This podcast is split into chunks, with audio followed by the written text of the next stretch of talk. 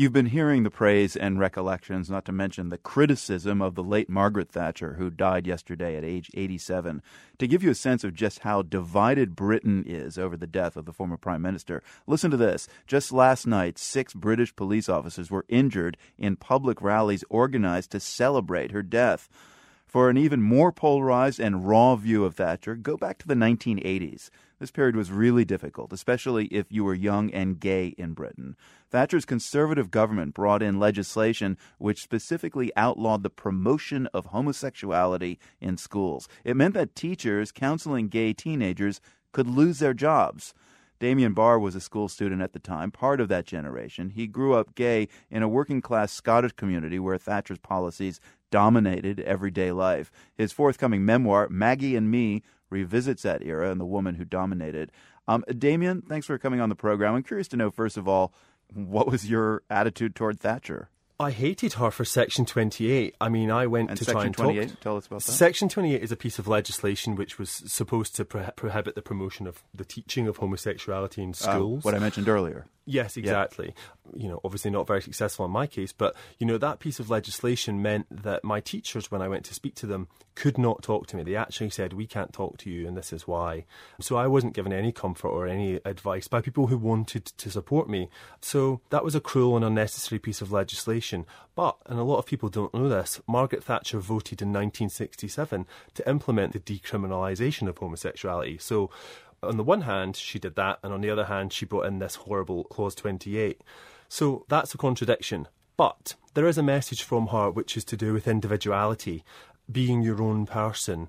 Um, you know, when she famously said there's no such thing as society, I didn't really like the society that I was living in. I found it quite oppressive and quite scary. I wanted to get away and become my own person, and that's the message that I got from her you know, you can be your own man. Now, she may not approve of the man that I am, but she certainly said that I could go and make myself, and that's what I've done.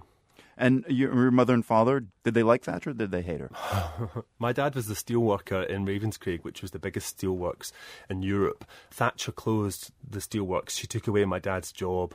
She took away the jobs of our community. She was hated by both my parents. She was hated by every single person that I knew, and they were all thrilled at the news that she was dead. And I can understand why they feel that way, because you know what? She did to do those things. She did tear the heart out of our community. She made us from being working class to, in some senses, almost being underclass. I mean, given that Thatcher didn't really have a gay rights agenda, to say the least, given that your family hated her, w- explain the evolution then as uh, Margaret Thatcher becoming a key figure in your own growth as a person. I mean, some might even say she's a gay icon. Well, a, a lot of people say she's a gay icon. You know, she was different. She stood out, and I think you know that was quite inspirational for a lot of people. She was also very camp, you know, the pussy bows and the big hair and the big shoulder pads. She was sort of like dynasty politics for us in the UK. I think Meryl Streep gets that quite good in the film, actually. um, you know, she's kind of hilarious, but I think really it's the message about individuality and sort of being your own person that I think that that we can take from it. But for me, I really felt shaped by her more almost than than my parents, you know, and so, and very often reacting against her.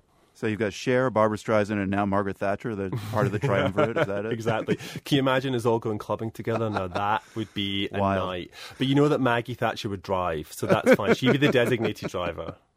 Damian Barr, he is the author of the forthcoming memoir, Maggie and Me. Thanks so much for speaking with us, Damian. You're welcome. Thank you.